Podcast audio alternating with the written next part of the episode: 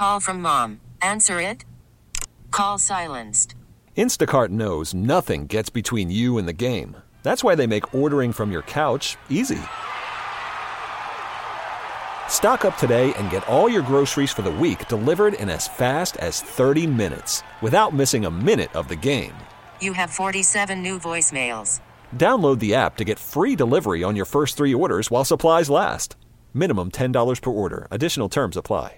This episode is brought to you by Progressive Insurance. Whether you love true crime or comedy, celebrity interviews or news, you call the shots on what's in your podcast queue. And guess what? Now you can call them on your auto insurance too with the Name Your Price tool from Progressive. It works just the way it sounds. You tell Progressive how much you want to pay for car insurance, and they'll show you coverage options that fit your budget. Get your quote today at progressive.com to join the over 28 million drivers who trust Progressive. Progressive Casualty Insurance Company and Affiliates. Price and coverage match limited by state law. One hour in the books here on this Sunday morning edition of Overtime. It's the youngest in charge movement, Lynnell Willingham, riding with you till 105 before we dish the rock to Charlie Slowes and Dave Jageler. They'll get you warmed up for Washington Nationals baseball. 135 first pitch uh, this afternoon. You can hear the game in its entirety on 1067 The Fan. Right now, we're getting to your calls, man. MGM National Harbor listener lines wide open. 1 800 636 1067 is the number. You can tweet at me as well. It is at N E L L underscore BCP. I'm an open book for you all. Give me your thoughts on how Sam Howell looked in the preseason opener. Wanted to give you all my thoughts on the offensive line. Want to hear your thoughts on the offensive line as well. And are you concerned about anything you saw up front from this Washington Commanders offensive line? 1 800 636 1067 is the number. You can tweet at me as well. It is at N E L L underscore BTP. Coming up in about mm, 19 minutes or so, about Grant Paulsen, the host of Grant Danny weekdays 2 to 6:30 right here on the fan. He is set to join the program. He will give his thoughts and analysis on what the heck happened Friday night uh, with this first team offense of the Washington Commanders. And I'm saying that like it was some type of ugly performance. Let me walk that back. All in all, if I had to give a grade to Washington on offense, hmm, as I sit here and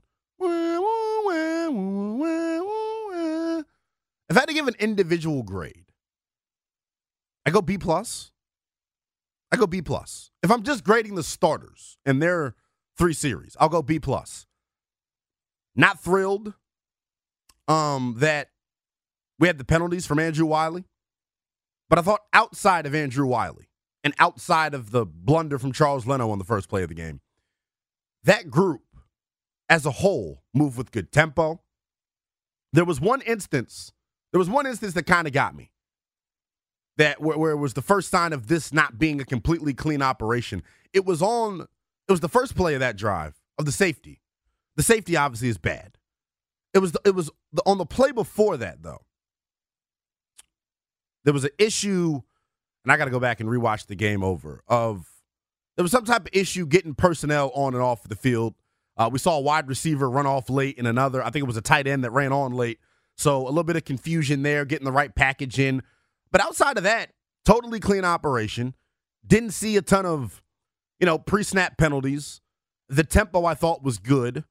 You didn't see them snapping the ball and waiting for the clock to wind all the way down.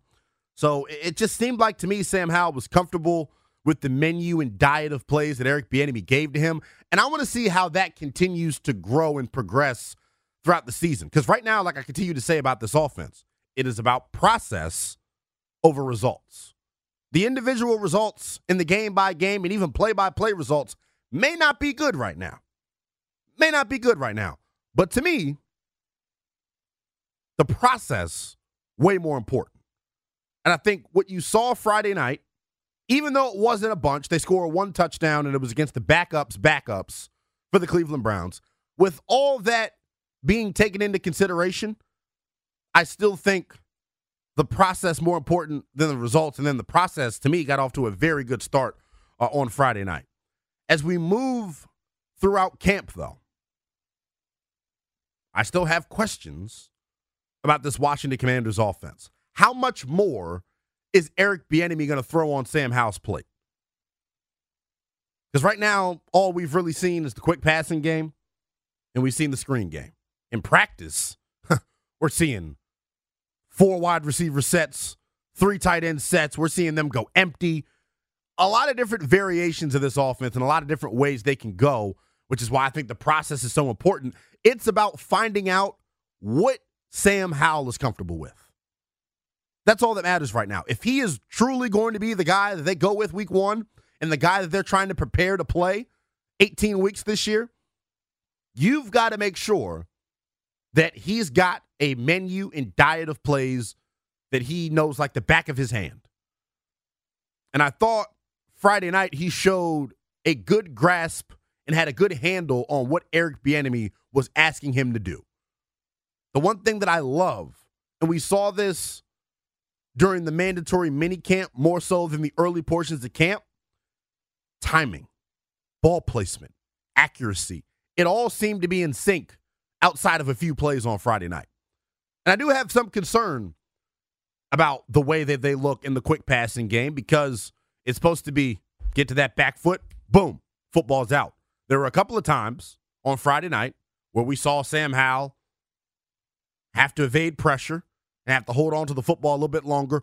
Credit to the offensive line, though, outside Andrew Wylie. Credit to the offensive line because they were able to give him time to go through his progressions. But in this quick passing game, I know they want him to, if it's a five step drop, when you get to that fifth drop, fifth drop, boom, ball's out. If it's a three step dr- drop, boom, ball's out on the third step. We didn't see that every single play on Friday night. So that's something I know that Sam Howell and the company want to clean up moving forward. But uh, we talked about Sam Howell and the way that he looked. I want to talk about Jacoby Brissett for a second here as well, because I don't want his performance to be overshadowed by the bacon crisp performance of Sam Howell. From the eye test, and if you just go back and watch Friday night, Jacoby Brissett throwing dimes down the field. He scrambles for a touchdown, goes through his progressions really well. The one area that I was disappointed when it comes to Jacoby Brissett, and I talked about it at the top of the show. The one area that I was a little bit frustrated with in terms of Jacoby Brissett's play, the interception before the half. The interception before the half kind of bothered me, right? Think about this where they were on the field. They were in plus territory. You had three timeouts in 17 seconds. Let me repeat that for you. Plus territory at the Cleveland 46, three timeouts, 17 seconds. Points are mandatory. Mandatory in that situation. 110%. And I'm not trying to step on Jacoby Brissett. I'm just going to give you all real, honest evaluation each and every time. I don't have favorites. Like I continue to say, I want the best quarterback to play, right? And if that's Sam Howell, let Sam Howell play. If that is Jacoby Brissett, let Jacoby Brissett play. But Brissett's night would have been flawless if it wasn't for that boneheaded interception. And I'll continue to give you the details of the situation. Time and score matters so much in this league. Two minute drills matter so much in this league. You have to get points. End of story in that situation. So for Jacoby Brissett, the throw an interception in that spot, not good. I know it's something that Eric Bieniemy uh, and Tavita Pritchard were probably coaching him up on, but that's got to improve moving forward. And I expect more out of Jacoby in that situation because he is the veteran guy. He's been here before. He's been here before. I feel like as we continue to progress throughout the summer, though, you'll get a really good grasp as to why they brought Jacoby in. You're already starting to see it. I said it at the top of the show. Even though, even though none of them look like world beaters at this point, you can just tell the quarterback room marketably better than what you had last year in terms of Carson Wentz and Taylor Heinicke. No doubt about it. No doubt about it. And at the end of the day, fans out there should know this. That's really the goal for us. What else do we honestly want? I mean, seriously, What else could you ask for? You got JV level quarterback play last year and still somehow managed to win eight games. So all you need from Jacoby or Sam Howell, and I'm pretty sure it's going to be Sam Howell, is a guy that's going to be a glorified game manager. And I understand a lot of the times that phrase of game manager has like a negative stigma to it. Why? Why? Why is that the case? I just want to win. If Sam Howell goes out next year throughout 18 weeks and doesn't even crack 3,500 yards passing, but we're winning football games, what else really matters?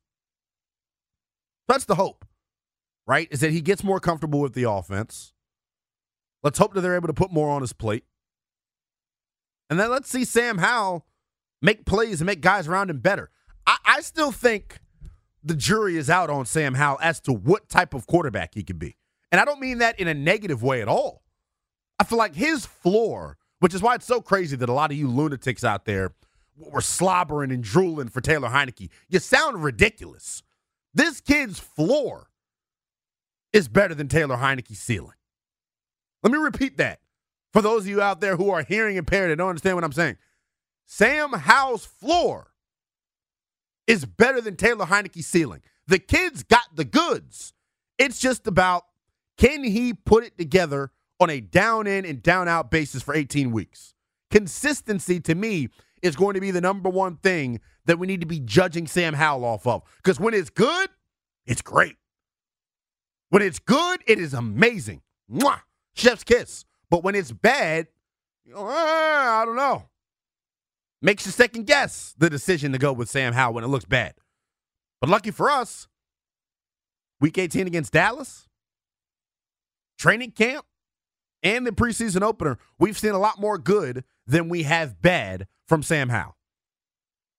So I'm comfortable with what Sling and Sammy Howell has shown to this point. I'm ready to see him take another step. I'm ready to see them put more on his plate offensively. And I think we won't really see that until week one against the Arizona Cardinals. But all in all, I think they're in a really good spot right now at the quarterback position. I, I really do believe that. And I know all of you out there, I, I was accused of of flip flopping this past week, flippity, floppity, flippity foo, like I'm some sort of fish out of water. It's not what I am at all. I just am calling it how I see it. Last week, I felt like I gave a hot take, and it wasn't supposed to be hot at all. I was just telling you the way I see football and the lens that I watch the game through. The best quarterbacks got to play. The best quarterbacks got to play. Meaning by week one, if Sam Howell and Jacoby Brissett are close to each other and Jacoby's got an edge, I'm playing Jacoby. Because there is no room to me to be developing a second year quarterback in year four of a five year deal. Luckily for this team, Friday night was a really good sign. I don't think there's that much development left to go with Sam Howell. But there are plays that are going to make you scratch your head and wonder, man, if a veteran was in there, would it be better? The sack that he took. Really nice job by Jim Schwartz disguising pressure, sending a delayed blitz from the secondary. Sam Howell talked about it uh, in the presser that we just played. He saw it, didn't get the ball out quick enough. During the regular season, when teams take on Washington, I'm pretty sure we're going to see a very similar game plan. Put pressure on Sam Howell, try to disguise your coverages and confuse him. Because if you can rattle a young quarterback pre snap and they're having to think once the ball is hiked instead of just playing, you win. But I think as Sam watches more tape and sees more coverages, he'll know what to do in those situations. That's just the way the game works. And quarterback is such an interesting position for that very reason. For that very reason, you get better each and every time you step on the field, which is why, to me, all of this is kind of ludicrous. Because guess what? Guess what? Maybe Sam Howell beats that blitz that happened Friday night if he would have played sooner last year. But for whatever reason, we will never get the answer to the question of why it took them till week 18 to throw Sam Howell out there. And I'll repeat what I said in case you just missed it. Right? The blitz and the sack that Sam Howell takes Friday night. Maybe he doesn't take that if he plays sooner last year and he's able to get more on his plate and see more coverages and go through more game plans and get blitzed. The quarterback position, man, trial by fire. You got to play young guys. That's why I don't believe in this notion of, oh, we got to sit our young signal caller because he's not ready. The hell with being ready. You got to come out the womb ready. You're an NFL quarterback at this point. You got to be born ready. And based off the work ethic that we saw from Sam Howell last year, dating all the way back to last training camp, where each and every day for like 13 practices straight, he's the first guy on the field and the last guy to leave. That's why they trust and believe in Sam Howell.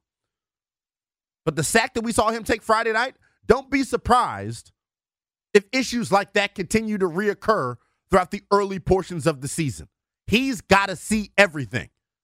He's got to see coverages, different coverages. He's got to be able to find answers when pressure comes. The hope is moving forward, he gets quicker and quicker and quicker at that. I'll continue to say it when I describe this commander's offense. I'm more worried about the process than the overall results. Meaning, yeah, the result of that play ended up being a sack, but the process. Now he's gone through that. He's seen that type of coverage and that type of disguised pressure. So next time he sees it, he goes, you know what? Boom. I remember week one of the preseason against Cleveland, they tried to set me up that way. Let me know where my hot read is. Can't wait to watch the growth and development of Sam Howell as the regular season unfolds and as the summer continues to progress. We'll take a quick time out. When we come back, as promised, the co host of Grant and Danny, Grant Paulsen, set to join the program. He'll give us his thoughts and analysis on the Commanders' week one preseason performance. That's next, right here on The Fan. Worried about letting someone else pick out the perfect avocado for your perfect impress them on the third date guacamole? Well, good thing Instacart shoppers are as picky as you are. They find ripe avocados like it's their guac on the line. They are milk expiration date detectives. They bag eggs like the 12 precious pieces of cargo they are. So let Instacart shoppers overthink your groceries so that you can overthink what you'll wear on that third date. Download the Instacart app to get free delivery on your first three orders while supplies last. Minimum $10 per order, additional term supply. Hey, Rob Bradford here. I have set out on a mission with my good friends at FanDuel to prove what I have known for some time baseball isn't boring. Now I have a daily podcast to prove it with some of the most notable people in the baseball world screaming baseball isn't boring from the mountaintops or at least agreeing to come on our show. Players, managers, GMs, and yes, even the commissioner of baseball, Rob Manfred. It has been a constant wave of baseball's most powerful voices. So join the revolution, subscribe, and soak in Baseball Isn't Boring. Listen on your Audacy app or wherever you get your podcast. You'll be glad you did. Just getting rolling here on this Sunday morning edition of Overtime. It's the youngest in charge movement, Lynnell Willingham, riding with you till 105 before we dish things over to Charlie Slowes and Dave Jageler. They'll get you warmed up for the series finale of Nats and Athletics. The Curly W is trying to make it a series sweep. Keibert Ruiz icing his veins last night, homering for the second straight game, and we'll see if the Nationals can complete the sweep. They've been playing good ball post All Star break. It is a 135 first pitch, and per usual, you can hear all of the action right here on The Fan. Right now, I want to go out to the BetQL guest hotline. It is where we are joined by our pal, Grant Paulsen. Make sure you give him a follow on Twitter at Grant H. Paulsen. What's going on, GP? How you doing? Lynnell, what's good, buddy? How are you? I am good, man. Breaking down preseason game number one, overanalyzing, as always, is what we always do in this industry, man. But give me your initial thoughts uh, as to what you saw from this uh, first team offense and defense on Friday night. Yeah, I think the first thing that's got to be said, and this isn't to try to take away from the first team offense, mm-hmm. but obviously a plethora of the best players on the Browns defense didn't go. Yeah. You start with that.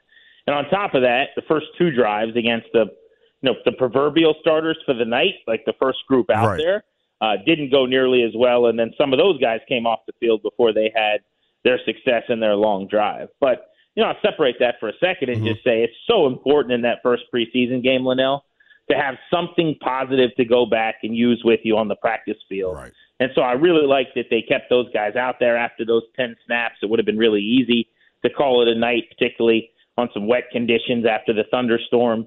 And I think Rivera and company did a good job making sure that they got another drive to go get something, move the football. And it turned out to be a, a touchdown drive, obviously. And it allows for us to look at Sam Howell with a larger sample size and see that I thought he was pretty decisive and, and accurate. And I really liked the way he threw the ball. He spun it nicely. He was 9 of 12. His three incompletions were on a couple throwaways and a drop by John Bates. I loved what I saw from Cole Turner, specifically on the, yeah. the drive where they really moved down the field and scored.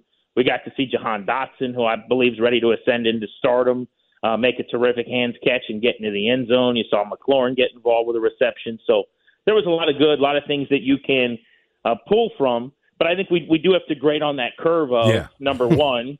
It was against kind of not even ones as much as one and a halfs, and, and even some of those guys were off the field. Yeah, definitely. I know going into Friday night and really all summer long, the big thing that we have wanted to see with this Washington Commanders football team is one, how does Sam Howell look? And then this offensive line last year, GP, 27th in pass block win rate and was really an Achilles heel of this football team. Do you agree with this? I thought Friday night, outside of Andrew Wylie's two drive killing penalties and then the opening play by Charles Leno, he just wasn't ready to come out and play football, it felt like. Outside of that, the offensive line I thought was pretty solid. Granted, you're going up against the Cleveland Browns front that doesn't have Myles Garrett. Well, uh, maybe. I mean, the Yeah. Wylie factor is big here, Yes. right? I mean, it's hard to say aside from because that's your eight million dollar a year Yeah. right The tackle. big fish. That's a big, big storyline. you you need to get good production from Yes. him. Like the the tackle. Let's face it, the tackle spots on this offensive line this year have to be the areas they just don't worry about. Yeah. That's where you got your money and your veterans. And I'm fine with Charles Leno. I think people over evaluate and over uh, rate, I should say, some of the struggles back half of last season when he was banged up. He's not a Pro Bowler. He's not an All Pro. If you're looking for Trent Williams walking through that door, you're going to be disappointed. But he's fine. Like this is not going to be a, a reoccurring problem all year, in my opinion. I, I I have been very concerned, and I have talked all off season about Yeah. my issues with the idea that Andrew Wylie is going to be a bookend stalwart right tackle. Uh, he gave up nine sacks last year, according to Pro Football Focus. Now, they'll tell you, and I think there's plenty of people. E ESPN's uh, win rate in terms of pass pro graded him very favorably last year. There, there's some metrics you can look at that say otherwise. But I've talked to people who cover the Chiefs and are around that team who will tell you that the Chiefs never planned on him being their starting tackle. They've kind of always viewed him as a, a tweener tackle guard. He got thrust into duty last year, and he played pretty well, like admirably. He was a starter on a team that went to and won the Super Bowl. He was a starter against a, a defensive team uh, front and, and unit that had 70 sacks in a Super Bowl that shut them out. And like he did good things. I'm not saying he can't play, Right. but is this a guy that for the next three, four years you bank on being your starting right tackle? Like that's not how the Chiefs viewed it. Yeah. And, and my concern was always on the first day of free agency, you sign for about half of what starting right tackles make in this league if they're really, really good. Now maybe he just loves Eric Bieniemy that much, but I don't know. My radar went up, so Right. color me interested, curious, skeptical, whatever. And then it, it was what it was the other night. I, I don't need to dive into it. I think everyone saw it. Yeah. Uh, I like left guard spot. I, I'm a Chris Paul believer. I see. I'm a truther. Can I give you an Like, update I- on Chris Paul real quick, GP? So they just Yeah. went out to start practice. It is Saahdiq Charles running with the first team right now. No, no sleeve on the calf. So a full blown competition still underway. Yeah, so and, and the competition should be going, and, and there's no reason to, to call it yet. But he played so well. Speaking of Paul against the Yes. Cowboys, that I, I believe this guy can play in this league. Uh, Saahdiq Charles, you know, he gets banged up constantly, has injury issues. Uh, whether he wins the job or he doesn't, Chris Paul's going to start more games, in my opinion, this year. I'd be surprised if he didn't. Yeah. So I, I, I'm not as concerned about left guard. I I think Cosmi's going to be fine at right guard. I love Cosme. My questions are actually more about the guys they brought in that are veterans. You know, Nick Gates at center Yep. and his health and and you know what he gives you, and then at right tackle with Wylie. That that's what I'm interested in. Yeah, the Nick Gates thing is interesting, GP, because the one running back screen that they attempted Friday night to Brian Robinson, Nick Gates' block was the crucial block. He wasn't mobile enough to go out there and cut off the linebacker, and it goes for no gain. I, I've talked to you about this on numerous occasions. Both of their free agent signings, both Wylie and Nick Gates, to me, didn't make a ton of sense. You you cut Chase Roulier for being overpaid and oft injured, and then you replace him with another off injured guy. So I'll be watching those two guys with a keen eye as the season progresses. You talked a little bit about Cole Turner, and I feel like the casual fan may not understand how important he's going to be to this offense this year. Uh, talked about it at, at nauseum over the offseason, man. The his ability last year, GP, to switch his role when coming back from injury, because in camp, pass catching threat, him and Carson Wentz had a great rapport. Then he comes back and they're using him as basically their lead blocker on some plays in, in that sift motion, coming back and ear hole in defensive ends. He's got an element of toughness to him that I was surprised about. What do you think the ceiling is for this young man, and how big of a role do you expect him to play?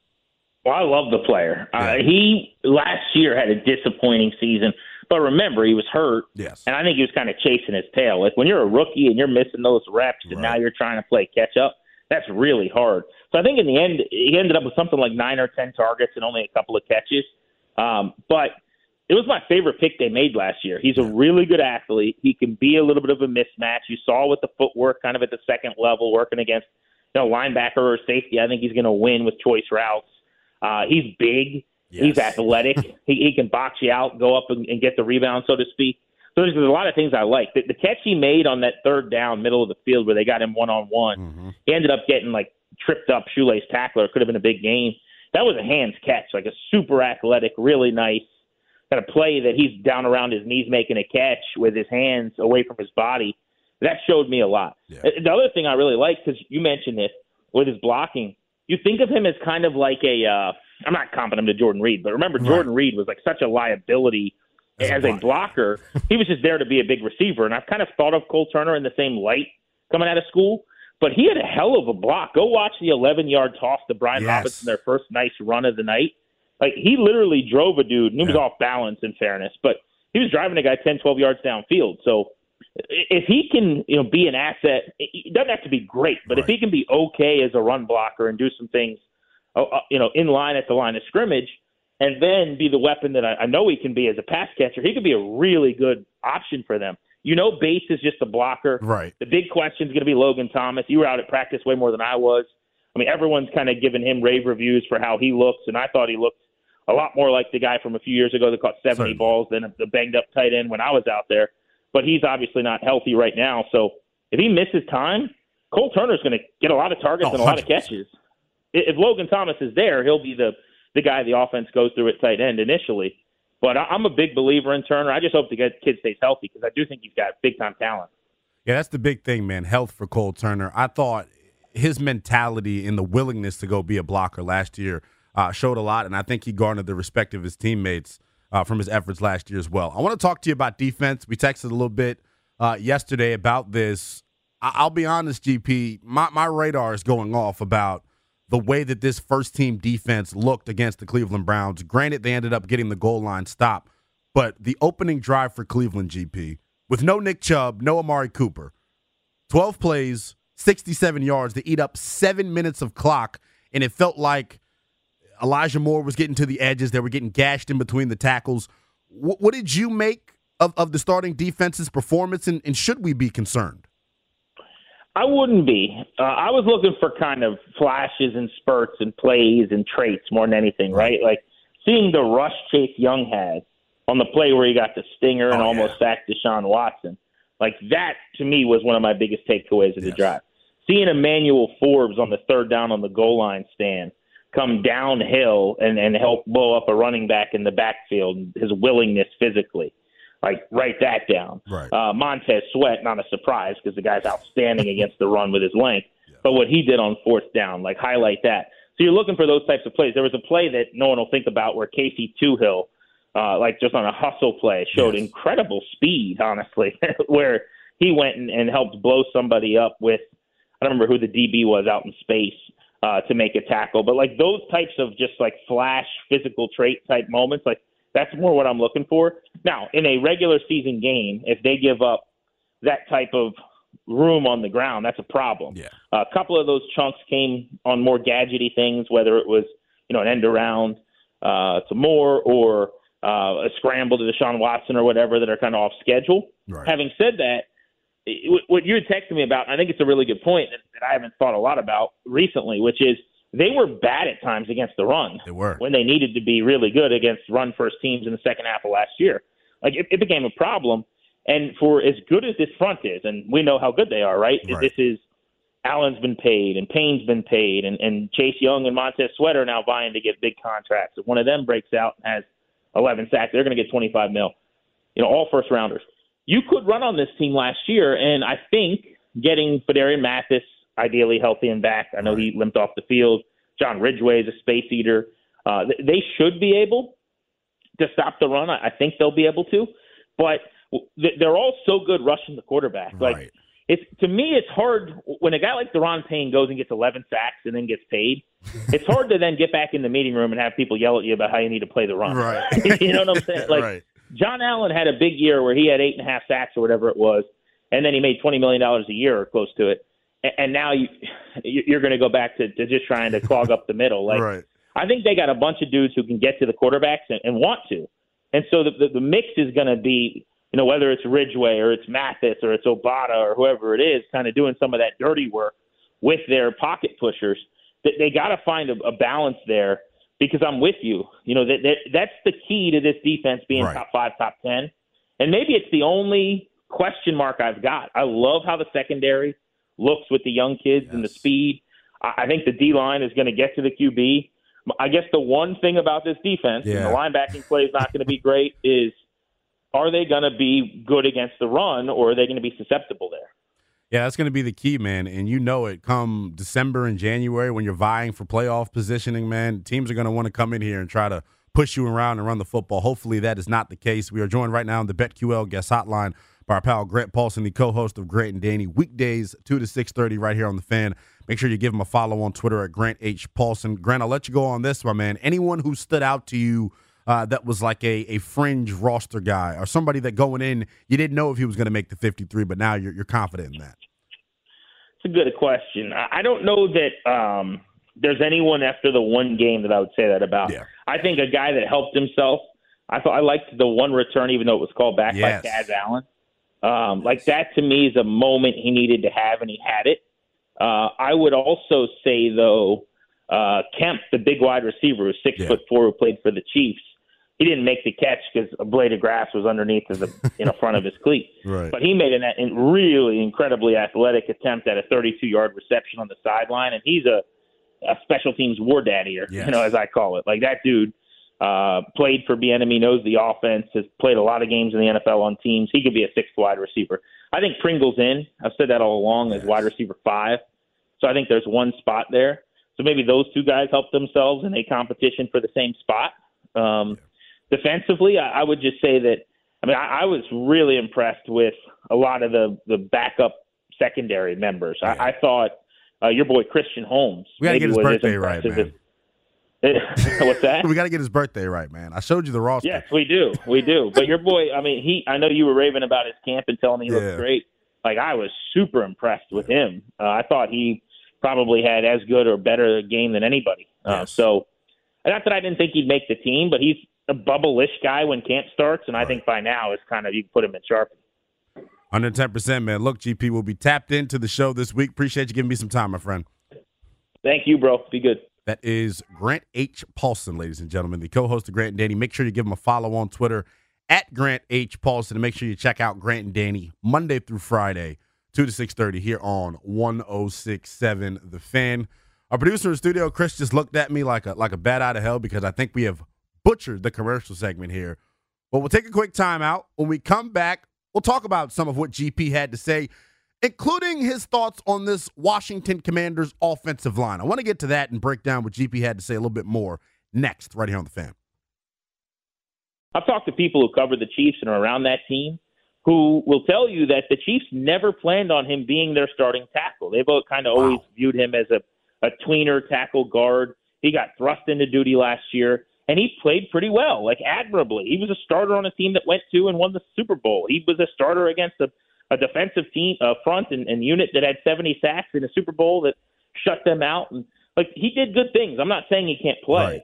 but is this a guy that for the next three, four years you bank on being your starting right tackle? Like that's not how the Chiefs viewed it. Yeah. And, and my concern was always on the first day of free agency, you sign for about half of what starting right tackles make in this league if they're really, really good. Now maybe he just loves Eric Bieniemy that much, but I don't know. My radar went up. So right. color me interested, curious, skeptical, whatever. And then it, it was what it was the other night. I, I don't need. It's Grant Paulsen who just joined us in the last segment, talking about Andrew Wylie and overall the performance of this Commanders' offensive line. Grant Paulsen very straightforward and honest with his analysis. The Kansas City Chiefs did not view Andrew Wylie as a long term option at tackle. Washington deciding, you know what? We're going to give him a crack at it. He had two drive killing penalties on Friday night. We'll take another timeout. When we come back, I'll tell you how concerned I am about this Commanders starting offensive line. That's next here on The Fan. Welcome back. It's overtime here on 1067 The Fan. We're also simulcasted on our sister station, the Team 980, and always streaming live nationally on the free Audacy app. It's the youngest in charge movement, Lynnell Willingham, taking you up to 105 before we dish the rock to Charlie Slowes and Dave Jageler. They'll get you warmed up for Nats and Athletics. The Nationals looking to complete the series sweep. We were talking about it at the top of the show, man. The Washington Nationals playing very good baseball uh, post All Star break. Winners of 10, excuse me, winners of seven out of their last 10, and they've won 11 out of their last 13 contests uh, right here at Nats Park. So hopefully the home cooking continues this afternoon uh, when they look for the series sweep against the Oakland Athletics. We played you a clip of my interview with Grant Paulsen uh, before we went to break in the last segment, and he agreeing with me. And I'm not trying to do a bit here where I, where I drag on a player, but for Andrew Wylie to have two drive killing penalties knowing the scrutiny that surrounded his signing from the get go, I was very alarmed. I'm gonna raise my eyebrow on this. I am I am concerned. And it's not just about Andrew Wylie. It's about the overall depth at tackle to me. Your swing tackle, your first tackle off the bench would be Cornelius Lucas. He's somebody that has been solid, uh, throughout his career. He's been serviceable, but is best suited in a reserve role. Doesn't mean he can't start, but he's not your ideal starter. The tackle behind him, Trent Scott, a complete dud to me. Hadn't been very good during camp, hadn't stood out. I, I wonder I wonder what the plan is going to be for Eric Bieniemy and company. I really do. Because if you cannot trust Andrew Wylie, your biggest free agent signing of the offseason, let's call it what it is, right? The guy that you spent the most cheese on. If you can't trust him, where do you go? What are your other options? The, the good thing about all of this, and I was going to say the the lucky thing, but it's it's not really lucky. It just it just is what it is. Because they are running this West Coast system. Because they are running a quick game that's heavily predicated, or, or a system that's heavily predicated on the quick game and the screen game, you get to protect your tackles more times than not. You can put a tight end on his side to chip. You put a running back on his side to chip. But ultimately, the goal of the offense is for the ball to come out on time. I talked about it earlier. When he gets to that third drop, boom, football's out. When he gets to the fifth fifth step, boom, football's out. And then they want to attack teams with the deep ball off the play action passing game. You don't need Hall of Fame tackles to have success on offense, but they've got to be serviceable. And when you have the issues that Andrew Wylie had on Friday night, let's call a spade a spade, right? That's not being serviceable. It's just not. He knows he's got to be better. I feel as if this coaching staff knows he's got to be better. I just wonder, and I was doing the Trap or Dive podcast yesterday morning with my guy Jamal Forrest, and he he brought up there was an interesting discussion that came up between us and the fellas about. Well, we know they just kicked Sam Cosmi inside the guard. If Andrew Wylie continues to struggle, do they maybe kick Cosmi back out to the to the tackle spot, or maybe do they try Saahdiq Charles at right tackle? I, I need answers at the right tackle spot. I just do. I've got to feel comfortable about both of those guys. Like I said, they don't need to play like Pro Bowlers. They just need to be serviceable. And I felt like, for the most part, Friday night during the three series that we saw this starting offense, I thought everyone was pretty good up front except for Andrew Wylie. Now, I mentioned the play that Charles Leno got beat on the first play of the game. It happens. But he overall, I thought, was pretty good. Sam Cosmi had a couple of highlight moments going up against Darius Smith, who normally abuses guards rushing from the inside because he's got the mismatch. Cosmi, though, using the strength in his athleticism to handle Za'Darius Smith. So I'm confident. I'm confident about four spots along this offensive line.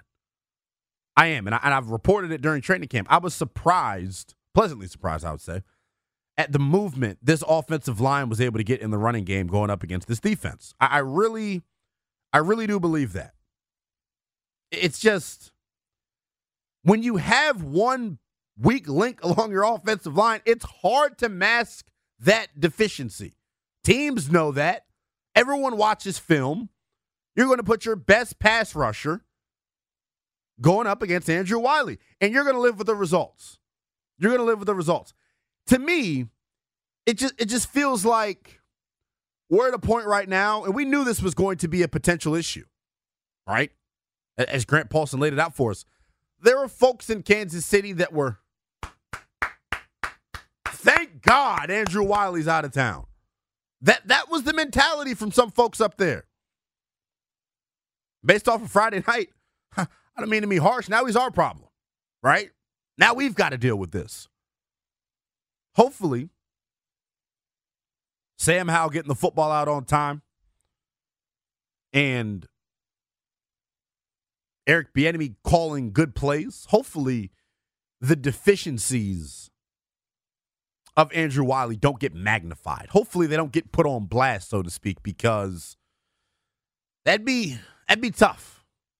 That'd be tough. I, I feel like as we progress throughout the offseason, as we get closer to week one, Andrew Wylie's got no other option but to improve. And here's the silver lining the same thing I was talking about with Saahdiq Charles and Chris Paul going up against Daron Payne and John Allen every day.